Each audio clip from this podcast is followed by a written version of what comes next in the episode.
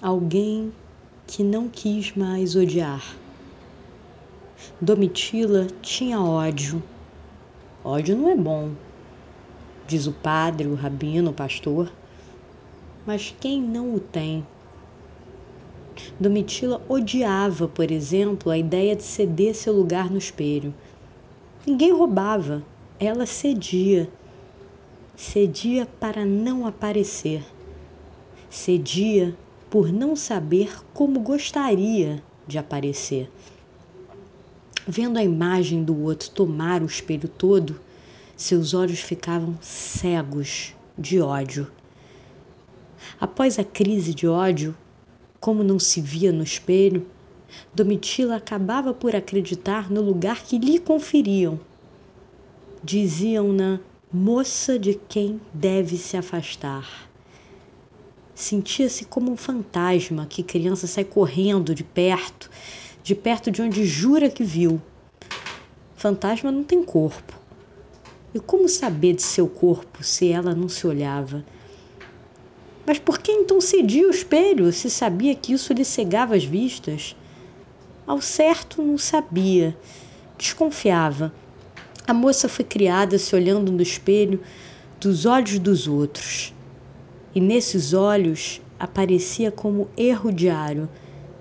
Melhor mostrar todo dia seu erro para que o mundo não mostre, pensavam os primeiros olhos que a amavam.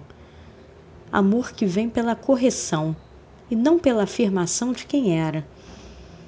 Confiando na única imagem que lhe contavam, o fantasma sofria de déficit de confiança e não tinha a menor ideia por onde ir para construir um lugar seu.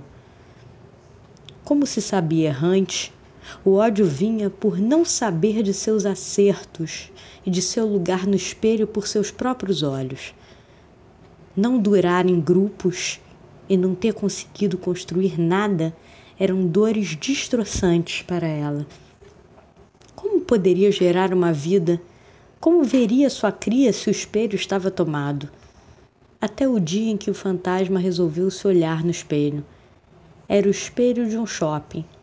De início foi difícil gostar do que os outros queriam se afastar, até o momento em que avistou outros olhos ao lado olhos que riam para ela e insistiam em não sair dali. Era uma vitrine cheia, olhos que fingiam olhar para televisores.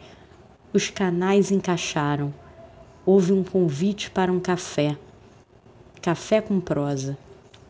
Domitila não entendia porque os olhos não queriam ir embora dali e se interessavam em saber dela, de suas histórias.